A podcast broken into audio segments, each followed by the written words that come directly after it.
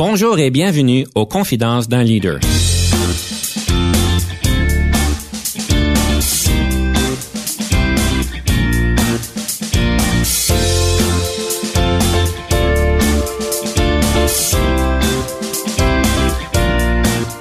Ici Denis Lévesque, coach de cadre. Nous avons donc l'honneur et le privilège de recevoir en studio des leaders qui ont marqué leur communauté afin d'apprendre de leur expérience et de s'inspirer de leur sagesse.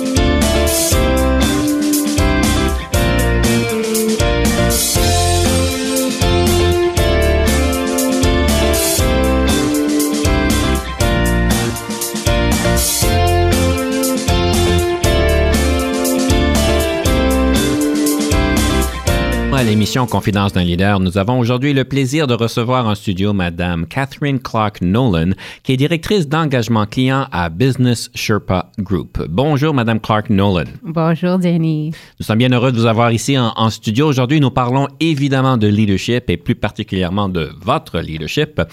Et peut-être pour nous mettre en contexte, c'est toujours bon de savoir un peu pour qui vous travaillez, c'est quoi le contexte organisationnel. Donc, qu'est-ce que fait Business Sherpa Group? Alors, euh, Business Sherpa Group est une euh, firme de consultants de gestion d'entreprise. Euh, on a fait un ensemble de, complet de fonctions de gestion d'entreprise avec une approche, euh, notre approche euh, s'est conçue autour des ré- réalités commerciales et les conditions des petites entreprises. Alors, euh, par exemple, Euh, dans les ressources humaines, une entreprise qui n'a pas assez d'argent pour une personne à temps plein, on travaille en partenariat avec eux pour trouver une ressource, ressource à, temps, à temps partiel qui est intégrée euh, dans l'entreprise et avec une, une, une budget, qui, budget qui fonctionne pour eux. Et c'est vraiment de donner euh, des services clés pour les petites entreprises. Donc, c'est vraiment une spécialisée, c'est assez spécial parce que souvent, on va parler des grandes entreprises, des entreprises nationales, internationales, mais vous, c'est vraiment les petites entreprises. Les, les petites entreprises, euh, notre, c'est vraiment des, des, des entreprises avec moins de cinquante employés. C'est un tiers euh, les entreprises technologie, en technologie, un tiers les organismes à but non lucratif et un tiers les, des, des petites entreprises. C'est intéressant, ça. Oui. Petite entreprise, donc moins que cinquante employés. Oui, et, et beaucoup de nos clients sont, sont, sont moins de trente employés. Je, je vois un peu le défi pour ces entreprises-là de pouvoir embaucher donc un expert, par exemple, en ressources humaines pour pouvoir les épauler, malgré qu'on sait tous que c'est toujours bon d'avoir un bon expert dans notre équipe et de pouvoir euh, profiter de leur expertise. Oui, exactement. Euh, oui, les petites entreprises n'ont pas... Ils n'ont pas l'habilité d'avoir ces compétences et euh, alors on, on essaie de, de leur donner dans une façon qui, qui marche pour eux, qui fonctionne pour eux. Dans votre observation, dans votre expérience, quand on regarde les leaders dans les petites entreprises, quelles sont des, euh, des dynamiques particulières qu'ils, euh, qu'ils doivent faire face? Bien, je pense que c'est vraiment, ils ont beaucoup à faire avec... pas beaucoup de ressources. Mm-hmm. Et, euh, et c'est, c'est du... Euh, je pense que c'est, c'est la balance entre euh, travailler sur l'entreprise et travailler dans l'entreprise. Et pour les leaders, je pense que ça, c'est, de trouver ces balances est, est vraiment difficile. Donc, si je lis entre les lignes, la plupart des leaders des petites entreprises travaillent dans l'entreprise et non sur l'entreprise. Oui, probablement. Ou c'est quatre-vingts pour cent dans l'entreprise, dix pour cent sur l'entreprise et euh, on essaie de les aider de changer ce balance. Évidemment, parce que c'est beau de travailler dans l'entreprise, mais à un moment donné, il faut pouvoir s'assurer que l'entreprise a ce qu'il faut, il faut la nourrir. C'est comme un jardin, on pourrait dire. C'est que si on va avoir un bon gazon avec des belles fleurs, il faut non seulement pouvoir couper le, le gazon et puis toutes ces choses-là, mais il faut pouvoir donner de l'engrais, il faut pouvoir garder le soleil, le vent et toutes ces choses-là, ça, con, ça aide donc à profiter à un beau jardin. Exactement. Et, oui, tu ne peux pas agrandir, tu ne peux, tu peux pas vraiment bien gérer si tu travailles dedans, dedans mmh. l'entreprise. D'accord. Ouais. Donc, j'apprécie bien ce que vous dites. Est-ce qu'il y a d'autres dynamiques particulières aux entreprises, aux petites entreprises?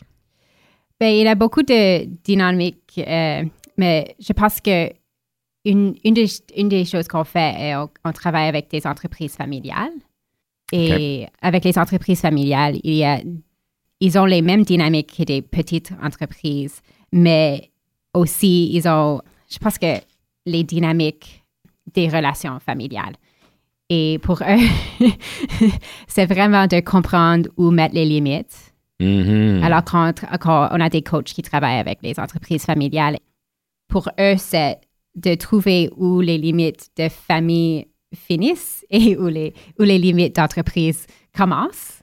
Est-ce que ça se détermine si clairement? Est-ce que ça finit puis ça commence? Ben non. et, et je pense que ça, c'est, ça, c'est pourquoi on aime travailler avec eux. Et, et c'est pas vraiment différent de toutes les entreprises, mais avec la, la famille, c'est vraiment qu'on les aide à acquérir les, euh, les habilités pour gérer les émotions qui viennent avec les, avec les relations familiales et que ces émotions et euh, les dynami- dynamiques n'affectent pas les relations avec les employés. Oui, parce que quand on voit des, des chicanes de famille euh, au niveau du travail, ça fait peut-être difficile, ou bien quand on voit qu'il y a des passes droits, je présume, parce que le fils ou la fille est présente et euh, ça, ils n'ont pas nécessairement les compétences et la confiance pour faire le travail, ça peut causer des problèmes.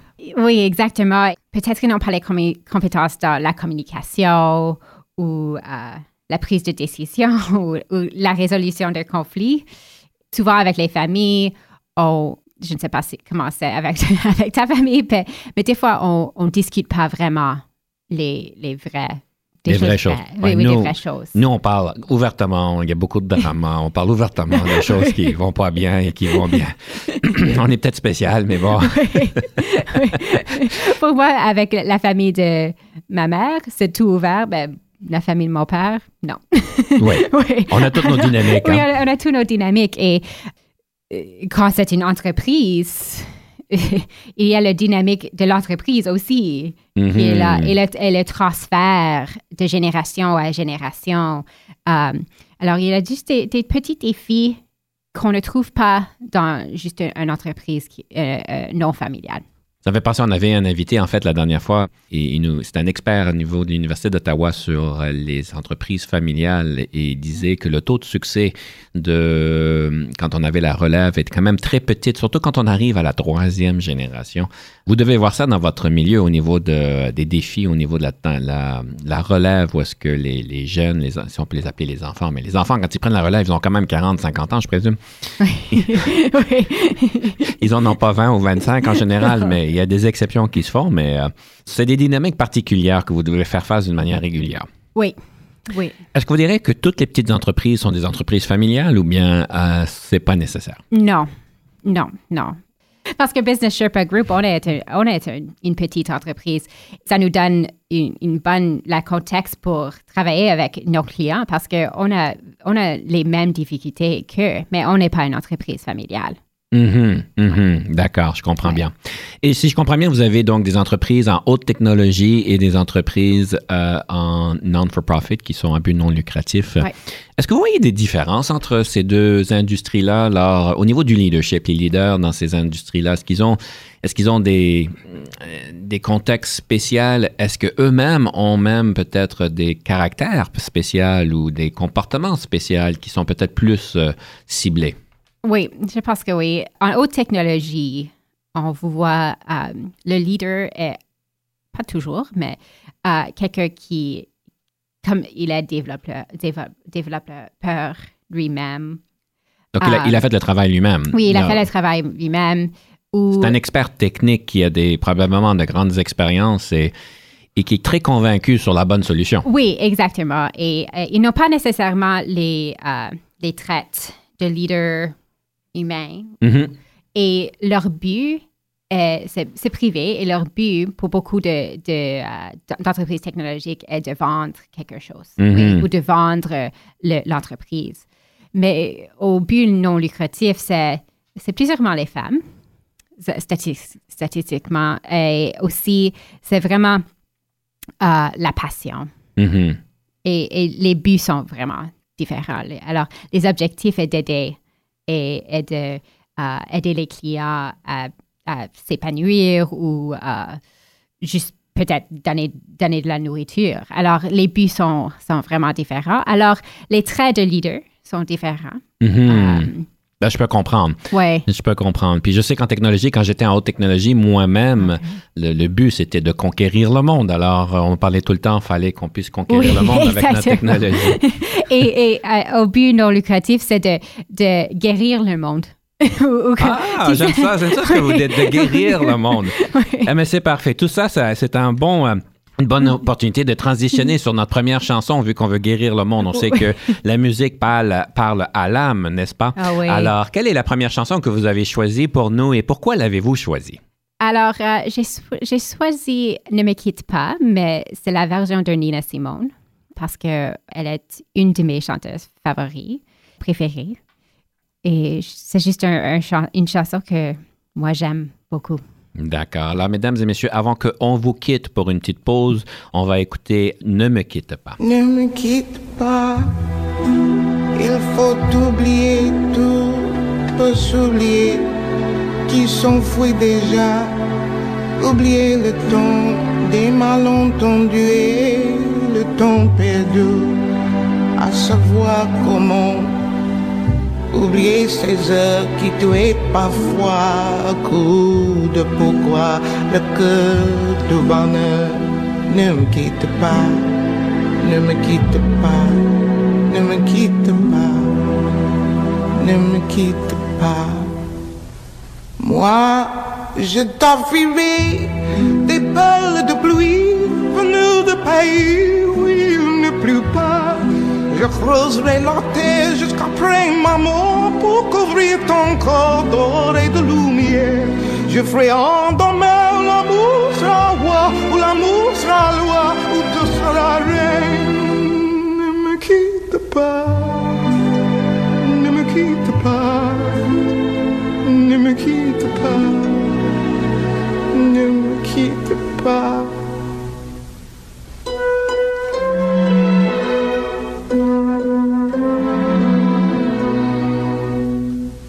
Ne me quitte pas, je t'inventerai des mots insensés que tu comprendras. Je te parlerai de ces amants-là qui ont vu deux fois le cœur s'embraser. Je te raconterai l'histoire de savoir mort, de n'avoir pas pu te rencontrer. Ne me quitte pas, ne me quitte pas, ne me quitte pas, ne me quitte pas. On a vu souvent rejaillir le feu de l'ancien volcan qu'on croyait trop vu. Il est parti des terres brûlées, dans n'a plus de blé qu'en meilleur avril. Et combien le soir, au ciel flamboie, le rouge et le noir ne s'épousent-ils pas? Ne me quitte pas, ne me quitte pas, ne me quitte pas, ne me quitte pas.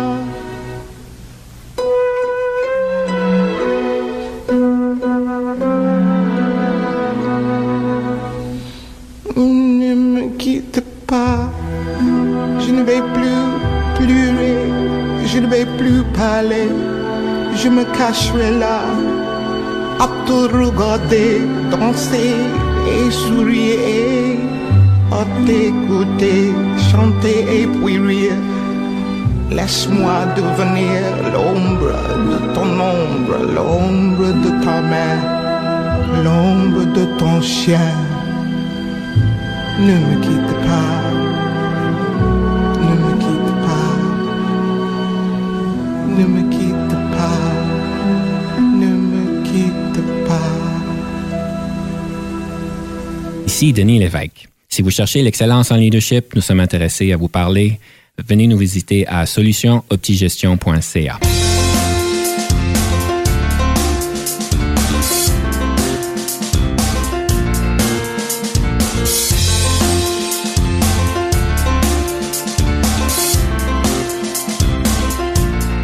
Nous sommes de retour à l'émission Confidence d'un leader avec Mme Catherine Clark-Nolan, qui est directrice d'engagement client à Business Sherpa Group. On a donc écouté la pièce musicale « Ne me quitte pas » et on est de retour. On parlait donc des dynamiques au niveau des entreprises familiales et donc des entreprises technologiques. Une chose peut-être avant de passer au prochain sujet, mais conclure sur le côté entreprise familiale.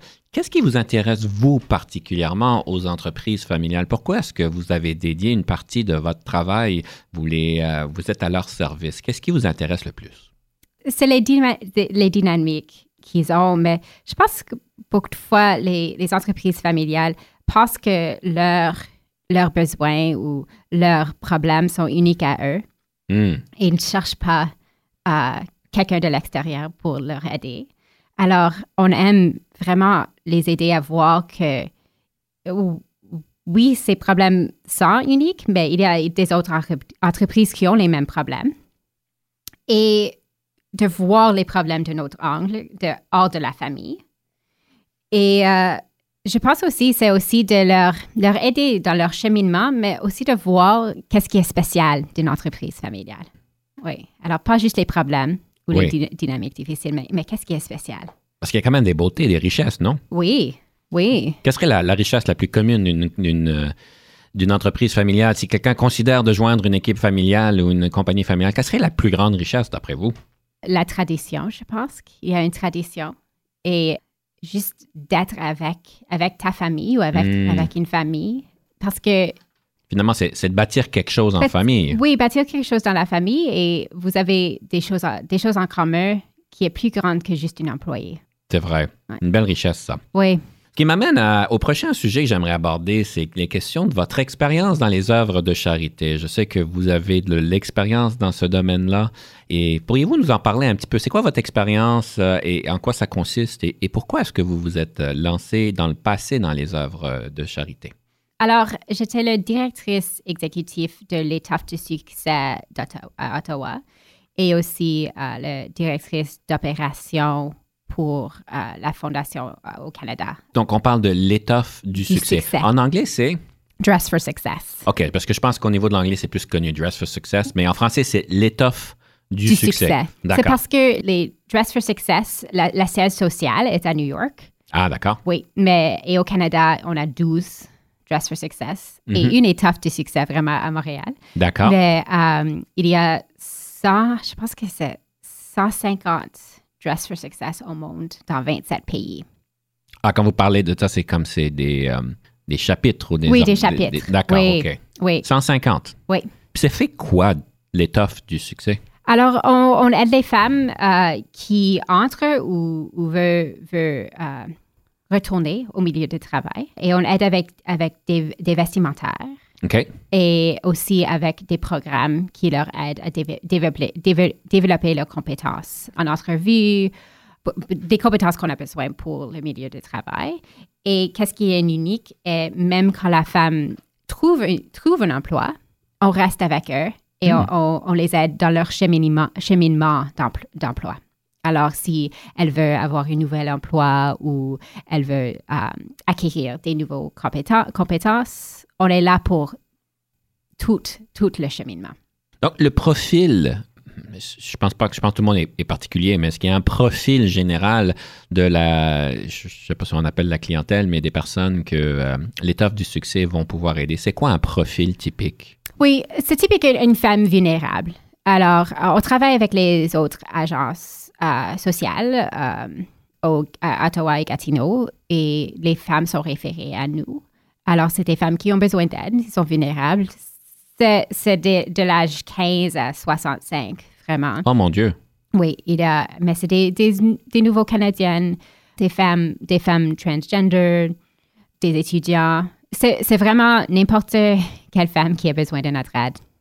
Et je ne veux pas faire une technicalité, mais une femme transgender, est-ce que c'est un homme qui devient femme ou c'est femme qui devient un homme? Ou ça fait vraiment pas de différence? C'est un homme qui devient fa- femme ah, ou, ou qui, qui, euh, qui est femme.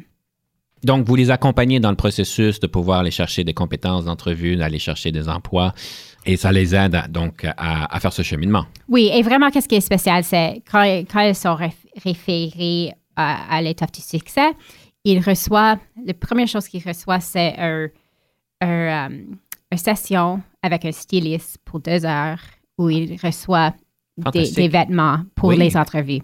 Et quand elle trouve un emploi, elle peut revenir pour, pour une semaine de, de vêtements.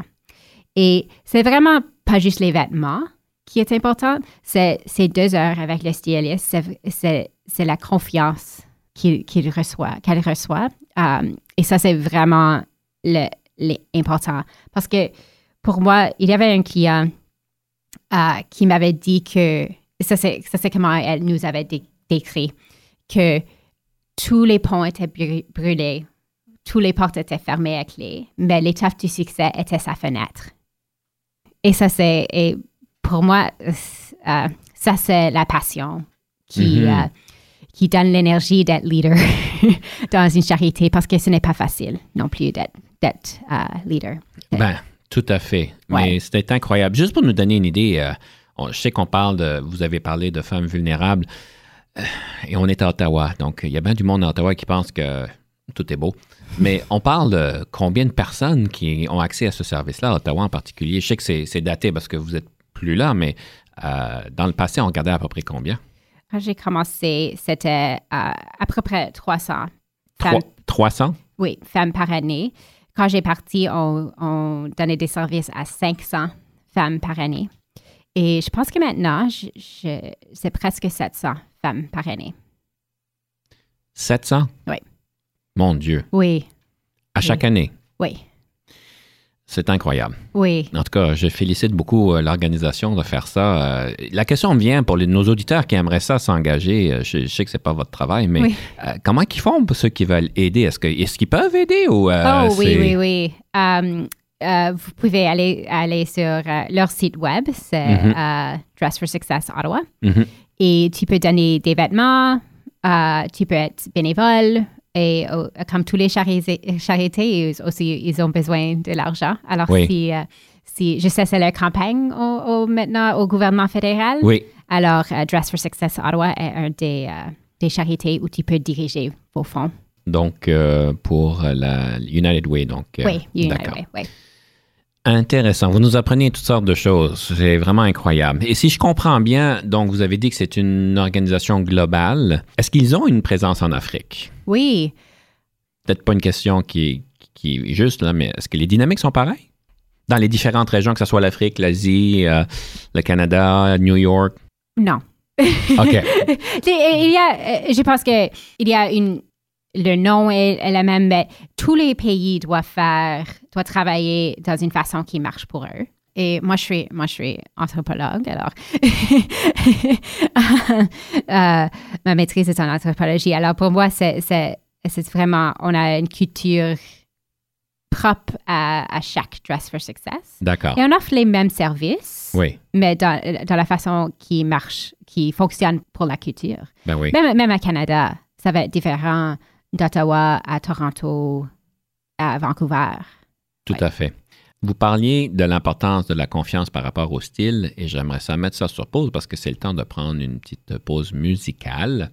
Alors, j'aimerais savoir la deuxième chanson que vous avez choisie et pourquoi vous l'avez choisie. Oui, c'est uh, Christine, par Christine and the Queens. Uh, elle, elle, est, elle est une chanteuse de la France et je l'ai choisie parce que j'aime bien danser sur cette chanson. Alors, on écoute à Christine, on prend une petite pause et on vous revient sous peu.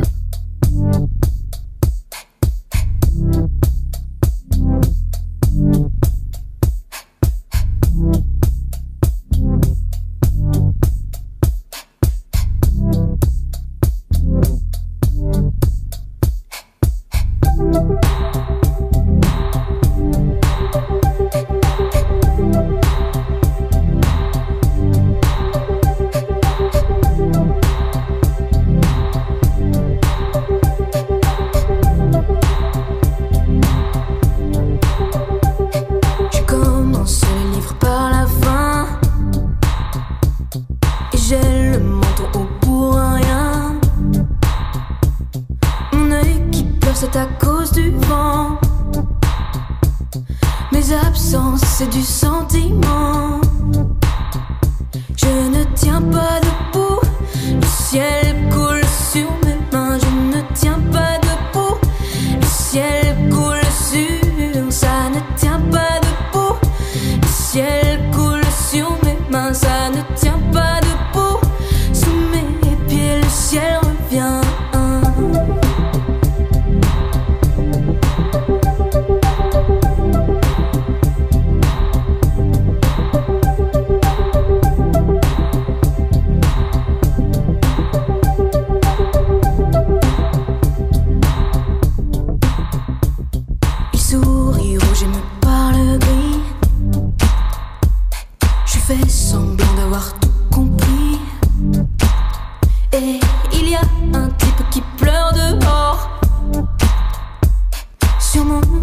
de la poudre d'or. Je ne tiens pas debout, le ciel coule sur mes mains. Je ne tiens pas debout, le ciel coule sur. Ça ne tient pas debout, le ciel coule sur mes mains. Ça ne tient pas debout, sous mes pieds le ciel revient. Noé la manne, on est de sortie. Pire qu'une simple moitié, on compte à demi-demi. Pile sur un des bas-côtés comme des origamis. Le bras tendu paraît cassé, tout n'est qu'épié et glié.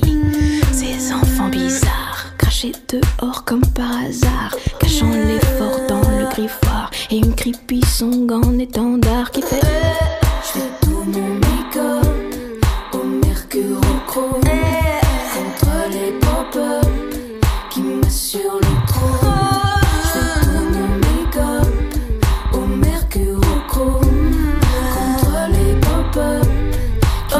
Oh, je ne tiens pas debout, le ciel coule sur mes mains. Je ne tiens pas debout, le ciel coule sur. Ça ne tient pas debout, le ciel coule sur mes mains. Je ne tiens pas debout, le ciel coule sur mes mains. Je ne tiens pas debout, le ciel coule sur mes mains.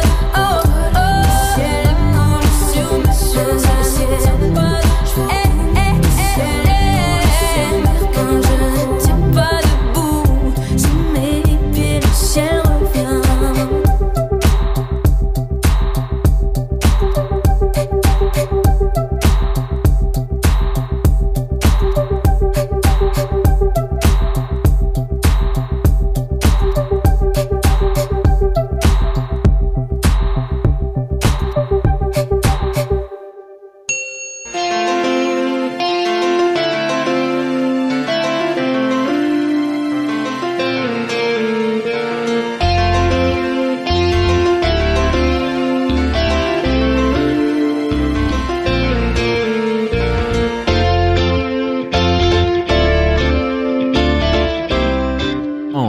Madame Catherine Clark-Nolan, directrice d'engagement client Business Sherpa Group. On a écouté donc à la pièce musicale de Christine et euh, on parlait donc de l'étoffe du succès, Dress for Success. Et peut-être avant de passer à, à, à la prochaine thématique, j'aimerais juste comprendre, vous avez parlé que vous étiez évidemment dans ce temps-là et encore aujourd'hui on le voit, la, passionné par ce, par ce genre de travail-là.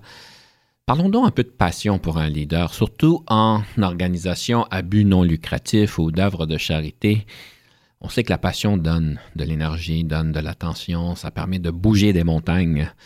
Mais il y a aussi un côté euh, qui est peut-être un peu difficile quand on n'a pas maîtrisé, si on peut dire, notre passion. Est-ce que vous pouvez nous en parler? Comment est-ce que vous avez fait pour gérer cette passion? Parce que vous êtes évidemment très passionné, mais...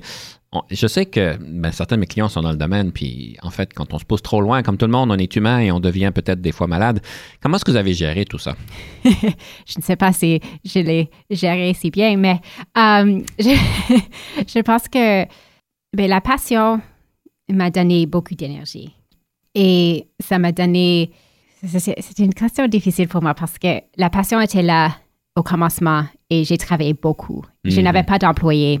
Premièrement, alors, c'était juste moi. Mm-hmm. Et j'étais la première exécutive, ex, euh, directrice exécutive. Alors, il y, a beaucoup, il y avait beaucoup de cho- choses à faire. Et alors, j'ai, j'ai travaillé quatre-vingts heures par semaine. quatre-vingts? Oui, je pense que Mon oui. Dieu! Parce qu'il y a beaucoup d'événements. Oui. Et euh, des personnes veulent vous parler. On avait, on avait presque cent bénévoles et tous les bénévoles voulaient me parler. Alors, premièrement, la, la passion donne beaucoup d'énergie, mais à un moment, tu dois être vraiment... J'avais un, bur, un peu de burn-out, mm-hmm. oui. Et euh, même quand j'avais mes... J'ai, j'avais deux employés, j'ai, j'ai engagé deux employés. Et comme leader, c'était difficile d'arrêter, oui. mais aussi, je ne voulais pas faire, pas faire l'exemple à mes employés oui. de, de travailler à quatre-vingts heures Parce par semaine. On voulait s'en occuper. Oui. Et oui. avec la passion, et quand tu aides les personnes tu, et tu vois chaque jour comment tu les as aidées, tu veux les aider tout le temps. Oui. Et euh, tu oublies de toi-même. Oui. Alors, est-ce qu'il y a une prise de décision ou une prise de conscience qui est arrivée à un moment donné pour dire « OK, ça, ça marche pas, il faut que j'ajuste un petit peu, je modélise un peu ». Oui, et euh, il y avait des choses qui, qui sont aussi qui sont arrivées dans, dans, dans, dans ma vie personnelle. Mm-hmm. Et, et j'ai décidé de, de partir de l'organisme. Et euh, c'est aussi parce que, comme leader, des fois, tu vois que moi, j'ai perdu ma passion, j'ai, j'ai perdu mon énergie. Et ce n'est pas juste à l'organisme de rester ouais. comme leader. Je ne sais pas si je voudrais vous corriger, parce que vous avez ouais. dit que vous avez perdu votre passion. Je ne sais pas si vous la perdez, mais votre, vous avez peut-être perdu l'énergie, peut-être la santé, qui fait que la passion était peut-être moins forte ou a été moins fortement re- ressentie. Oui, probablement, oui. OK, oui, d'accord, oui. C'est bien. Oui. J'aimerais vous poser une question, un livre sur le leadership. Oui. Est-ce que vous avez un livre à nous proposer qu'on puisse s'inspirer, euh, aller chercher des trucs ou bien faire des réflexions? J'aime vraiment le, le livre de Tim Harford. J'ai regardé pour le, la traduction, mais il n'y a pas une traduction en français, mais c'est, c'est Messy. Messy? Oui. Comme le joueur de soccer? Oui, non, non. Oui, ça c'est... oui, il m'inspire. Moi, je regarde pas beaucoup de sport. Je suis très biaisé par le soccer. J'adore le soccer, oui. Donc je connais bien Messi. Mais vous parlez de l'autre Messi. Oui, comme le, le désordre. Oui, oui, oui, oui, oui, tout à fait. Oui, alors pour moi, c'était un livre... J'aime pour, pour beaucoup de raisons, mais c'est um, comme leader et... On, on veut beaucoup de les choses en ordre. On veut, oui. Tu sais, comme toutes ça les fonctionne. Choses. En, oui, ça fonctionne, c'est en ligne.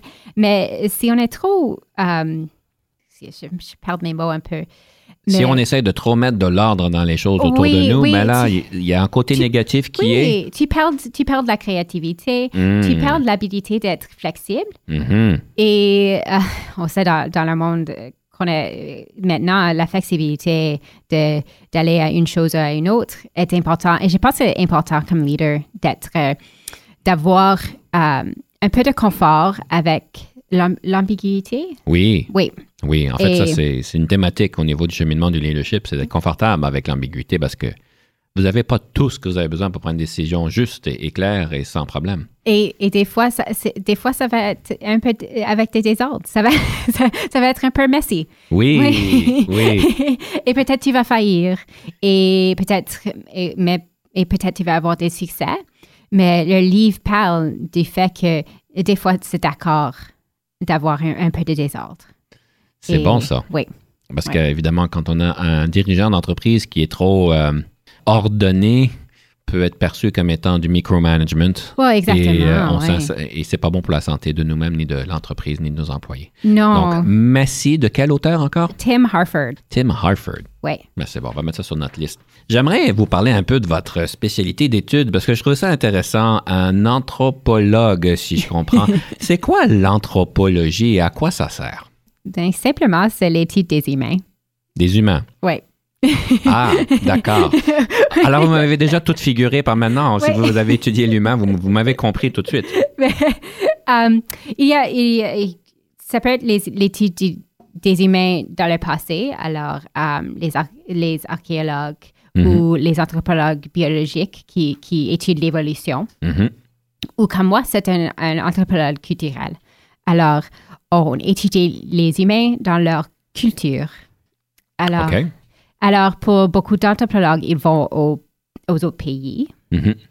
Euh, moi, j'étais anthropologue. J'aimais, euh, j'ai, j'ai étudié en anthropologie médi- médicale. Alors, voir nos systèmes médicaux d'un, d'un angle culturel. Alors, intéressant. Oui. Alors, comment est-ce qu'on, comment est-ce qu'on euh, s'engage mm-hmm. avec le système médical et... Comment est-ce que la culture, je ne sais pas le mot en français, shape? Oui, nous oui. forme ou nous, nous... Oui, nous forme avec nos... Comment on engage, on, on engage et comment le système médical engage avec nous. Intéressant. Oui. Et est-ce que vous avez étudié un système médical dans un pays en particulier ou c'est en général ou dans plusieurs pays? Je présume que vous avez vu peut-être le Canada, les États-Unis, l'Europe, l'Asie ou... Oui, pour ma, pour ma thèse, euh, j'ai, j'ai étudié les femmes porteuses, les mères porteuses. Mm-hmm. Euh, et j'ai travaillé avec les mères porteuses aux États-Unis parce que euh, au Canada, c'est, c'est illégal de euh, payer pour une malporteuse. Tu peux avoir une malporteuse, mais tu ne peux pas les payer. Mais aux États-Unis, tu peux les payer. Alors, oh oui. Wow. Oui. Et euh, alors, euh, les dialogues culturels autour euh, des mères porteuses est fascinant parce que les mères porteuses eux-mêmes euh, s'engagent et avec les parents qui, qui les engagent et ils ont un dialogue de cadeaux, que le bébé est un cadeau. Mm-hmm. Et, et ils ne parlent pas de l'argent. Et c'est pas beaucoup, vraiment. C'est vingt-cinq mille dollars pour... quoi, neuf mois de travail, vingt-quatre sur sept. Salaire minimum, mais encore moins. Oui. Alors, alors euh, pour eux, le paiement, pour les mères porteuses, le paiement était vraiment pour leur famille et euh, l'inconvénient pour leur, pour leur famille d'être, d'être okay. mère, mère porteuse. Mais les dialogues culturels des personnes qui, qui ne sont du, du public est vraiment « Oh, t'achètes une bébé ». Et nos lois au Canada... Et ça, c'est où l'anthropologie euh, culturelle, quand on parle de la culture et comment ça forme les, la loi, mm-hmm. est que la loi dit c'est illégal de payer pour une mère porteuse au Canada. Alors, vous avez tout étudié ça. Oui. J'aimerais comprendre ce que vous en retirez, mais avant, on aimerait passer donc au prochain segment, la rafale. OK. Pour nos auditeurs, je vous rappelle, la rafale, c'est une opportunité de poser treize questions à notre, à notre invité pour savoir les réponses. Évidemment, en tant que leader, nous devons pouvoir bien communiquer d'une manière articulée. Et quand on nous donne six minutes, évidemment, on essaie de prendre toutes les six minutes, c'est important, mais on ne veut pas le dépasser. Alors, je vous rappelle, le record, c'est cinq minutes et cinquante-neuf secondes. Alors, je vais voir si vous allez pouvoir prendre okay. toutes les six minutes sans le dépasser. Okay. Alors, Madame Clark-Nolan, vous êtes prête pour la première question? Oui.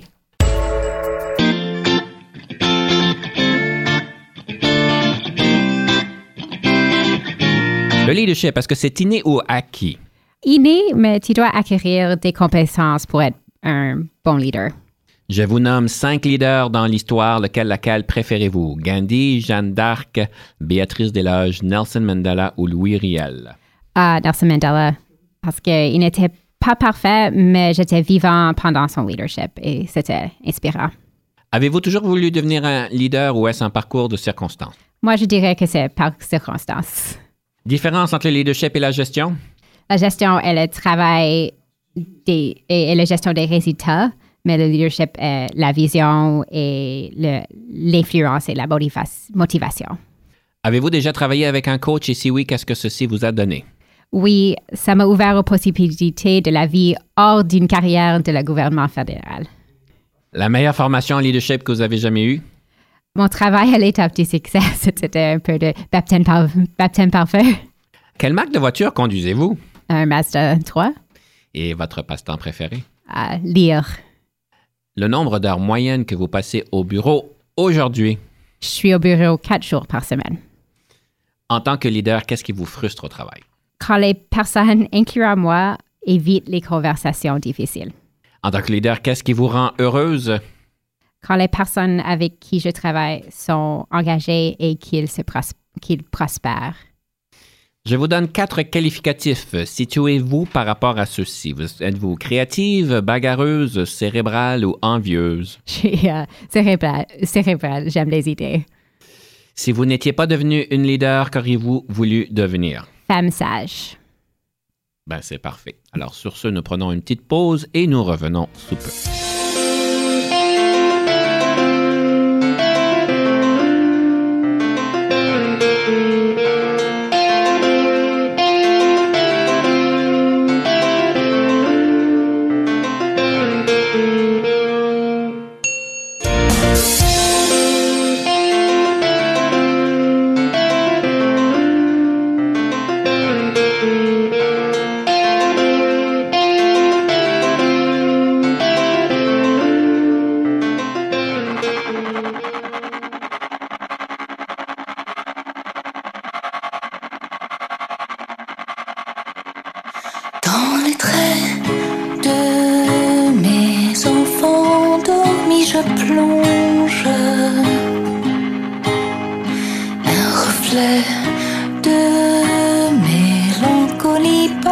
S'allonge le calme de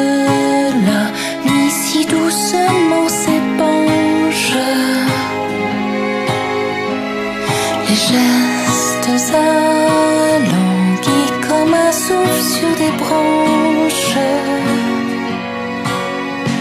Je me perds dans vos airs, dans vos déserts, vos abîmes sans mon corps. Comme je meurs de peur que l'or vous abîme par mes heures.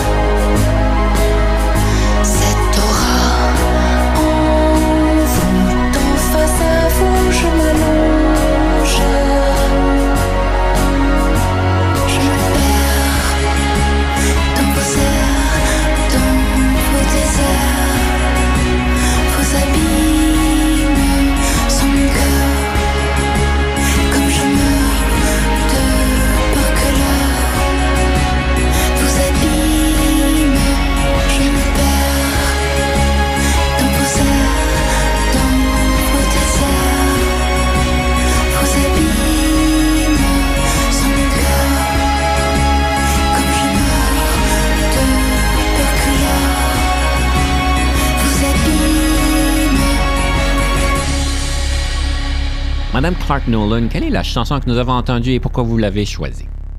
C'était euh, « Dans vos airs » de Charlotte Gainsbourg. En deux mille dix-sept, je suis devenue mère pour la première fois. Alors, euh, la chanson me parle parce que c'est à propos de, d'être mère. Mm-hmm. Ouais. deux mille dix-sept, ouais. Alors, ça fait, ça fait pas longtemps. Non.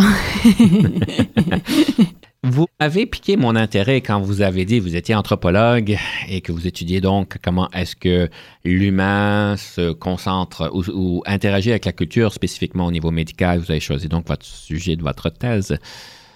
Vu qu'on parle de leadership, vous avez fait des études quand même intéressantes. Vous avez une maîtrise, une P H D, je, je me rappelle. Une maîtrise. Une maîtrise. Oui. Euh, quelles sont les leçons que vous avez apprises en anthropologie qui vous ont bien particulièrement aidé en tant que leader, quoi que ce soit aujourd'hui ou dans le passé? Je pense que fondamentalement, moi, j'aime les humains. Et ça, c'est pourquoi j'ai fait l'anthropologie et pourquoi j'aime être leader. Et qu'est-ce que j'ai appris en anthropologie est de comprendre les personnes avec qui tu es, de comprendre leur, pas juste leur culture, mais comment ils, ils marchent dans le monde. Et comme leader, mm-hmm. la façon que, que moi j'être um, leader est de, de vraiment aider les personnes à, à, à prospérer mm-hmm. et leur comprendre de qu'est-ce, que, qu'est-ce qu'ils ont besoin pour être leader eux-mêmes. Mm-hmm. Alors, c'est, c'est vraiment de, de demander les questions qui... Euh, c'est, je, je perds mes mots, mais c'est vraiment de comprendre chaque humain. D'accord. Ouais. Une question en particulier que vous trouvez particulièrement efficace pour pouvoir vous aider de mieux comprendre l'autre? Oh, c'est une bonne question. Je pense que juste dire « parlez-moi de vous-même ». C'est aussi simple que ça? Oui. On a manqué le bateau toutes ces années-là. Mais, mais, j'avais une amie qui, qui m'a demandé une fois comme « tout le monde te parle, tout le monde comme vous racontent leur histoire. Euh, tu devrais écrire un livre sur ça. Et ma réponse était, le livre aura juste une page qui dit « Demandez, parlez-moi de vous-même » parce que les personnes aiment parler d'elles-mêmes. Intéressant. Mais vous avez créé l'environnement pour qu'ils puissent se sentir confortables, parce que je pourrais demander à un inconnu de voir parlez-moi de vous-même, ou à un des employés qui peut-être se rapporte à moi que peut-être on n'est peut-être pas aussi... ça marche peut-être pas aussi bien, ça ne marcherait pas. C'est pour que cette question soit efficace, qu'est-ce qu'il faut créer pour qu'elle puisse fonctionner? Oui, tu dois, vous, vous devez créer un rapport oui. avec la personne. Et je pense que c'est, si tu viens à une personne avec la curiosité et, et euh, le respect, et les personnes vont, vont vouloir vous parler. Mm-hmm, mm-hmm. Et s'ils vont, s'ils veulent, s'ils veulent pas vous parler, hein, c'est d'accord aussi. D'accord. On ne peut pas forcer la réponse. Oui. Alors, vu que vous avez dit tantôt que vous vouliez devenir une sage femme oui. et que vous avez fait des grandes études en anthropologie, je vais vous poser une colle. Mais en fait, c'est plutôt une réflexion. OK. On a parlé du livre Messy. Oui. Pas du joueur de soccer, mais du livre, donc le désordre. Si je vous dis, je ne sais pas, il y a un grand homme pas loin de moi qui m'a dit à un moment donné que l'ordre réside dans le désordre. L'ordre réside dans le désordre. Qu'est-ce que vous en retirez de cette sagesse que cet homme a pu me partager? Est-ce que ça fait du sens? Est-ce que l'ordre réside dans le désordre? Est-ce qu'il y a un ordre dans un désordre? Oui, parce que je pense que le monde est... On essaie de faire l'ordre des désordres, mais nos journées sont vraiment juste du désordre. C'est vrai. c'est, c'est... C'est vrai, tout à fait. Donc, on vit toujours dans le désordre, mais en fait, c'est un désordre ordonné. Oui, exactement. On sait à quoi s'attendre. J'ai quelques questions pour vous euh, par rapport à votre réussite pour l'étoffe. J'aimerais ça revenir en arrière parce que okay. c'est une des questions qu'on m'a posées. Euh, comment avez-vous créé cette réussite pour un meilleur avenir pour l'étoffe du succès? C'est quoi qui a été les ingrédients? Bon, on a parlé de passion. Vous avez embauché deux, deux personnes qui vous ont épaulé. Euh, C'est quoi la, les, les ingrédients de succès quand on a pu... Parce que si j'ai bien compris, vous avez quand même réussi à créer un meilleur avenir pour le chapitre d'Ottawa. Vous avez pu... On a parlé de trois cents, puis vous êtes rendu à sept cents. Quand même, c'est quand même une belle réalisation pour pouvoir être connu, pour pouvoir servir aussi, euh, la capacité de servir ces personnes-là. Parce qu'on ne veut pas fermer la porte, dire « c'est beau que tu me connaisses, mais je ne suis ouais. pas capable de t'aider ». C'est quoi les ingrédients là, de la formule magique? Je pense que moi... Je, mes compétences sont bonnes en prendre quelque chose un peu en désordre et de mettre l'ordre. Si on peut aller avec... avec euh, de trouver l'ordre oui, dans le désordre. Oui, et euh, je suis quelqu'un qui est bon de prendre beaucoup de choses et établir quelque chose. OK. Et après de passer à quelqu'un qui va faire l'implémentation. Donc, alors... La question de la vision. Oui, Oui, la vision et la gestion de changement. Je pense que euh, je suis bon en gestion de changement. Je comprends les personnes. Mm-hmm. J'essaie de les comprendre et où je peux pousser un peu oui. et où je dois me retirer et, et la communication. Fantastique. Oui. Ouais. Un petit conseil qu'on vous demande. Euh, on m'a demandé si vous avez, s'il y avait une femme qui viendrait vous voir, qui dev, veut, veut devenir un leader. Quelle serait donc la suggestion, le conseil que vous avez à lui donner? Prends soin de toi. Fantastique. Ouais. Ben, écoutez, c'est bien intéressant. Je pourrais parler pendant des heures, mais malheureusement, on est, euh, on est limité dans ce désordre de temps. J'aimerais finir euh, notre entrevue avec une citation, une citation en question d'inspirer nos auditeurs pour leur permettre d'être encore meilleurs à ce qu'ils sont. Quelle serait donc une citation sur le leadership que vous voudriez partager avec nous? Alors, c'est une citation de Nelson Mandela et c'est « Il est préférable de diriger en appui et mettre les autres devant. » En particulier lorsque les choses vont bien. En revanche, il faut être en première ligne en, en cas de danger. C'est alors que les gens apprécieront votre leadership. J'aime beaucoup ça. Donc, ouais. on veut appuyer les autres, on veut être en arrière d'eux, si vous voulez, les épauler. Mais quand les choses vont mal, il faut qu'on puisse prendre les coups. Oui. Madame Catherine Clark-Nolan, un grand plaisir de vous avoir en studio aujourd'hui. Euh, merci beaucoup. Oh, merci beaucoup à vous. Pour cette semaine, le conseil est plutôt une réflexion. J'ai eu l'occasion de pouvoir animer une formation cette semaine chez un client et on parlait donc de leadership inclusif. Et on parlait spécifiquement de la diversité et de la question de la, de cette question d'équilibre dans une organisation entre la proportion hommes et femmes. Saviez-vous que si nous demandions à une femme au début de sa carrière si elle veut devenir un P D G, si elle veut devenir un C E O, si on peut dire, est-ce que vous savez c'est quoi le pourcentage de femmes qui voudraient devenir un C E O et que c'est clair dans leur tête au début de leur carrière? Est-ce que vous pensez que c'est cinq pour cent, vingt pour cent, cinquante pour cent? Eh bien, la réponse, d'après les recherches, est neuf pour cent. Et en fait, nous savons aujourd'hui que c'est, c'est, ça pourrait être beaucoup mieux, évidemment. Il y a beaucoup d'avantages pour plusieurs raisons d'avoir un équilibre plus qu'à l'est aujourd'hui. Et les organisations, de plus en plus, se penchent sur la question. Donc, on comprend quand on fait ces recherches-là que non seulement ça demande une réflexion en organisation pour savoir c'est quoi cet équilibre-là. Ben, c'est pas toujours du cinquante pour cent à cinquante pour cent, ça peut être autre chose. Mais plus important, c'est d'une manière importante, c'est qu'est-ce qu'il faut faire en tant que leader en organisation pour euh, motiver, donc si on peut dire, les femmes à pouvoir gravir euh, les, l'échelle corporative pour qu'on puisse tous en bénéficier. Et on sait que c'est de créer un environnement, une culture qui est prône à permettre donc aux femmes de pouvoir se voir comme leaders, mais il y a aussi d'autres choses à prendre en considération. Donc, je vous pose la question, qu'est-ce que vous faites particulièrement pour aider les femmes à prendre leur place et qu'on puisse bénéficier de leur rapport? Et on continue la conversation la prochaine fois.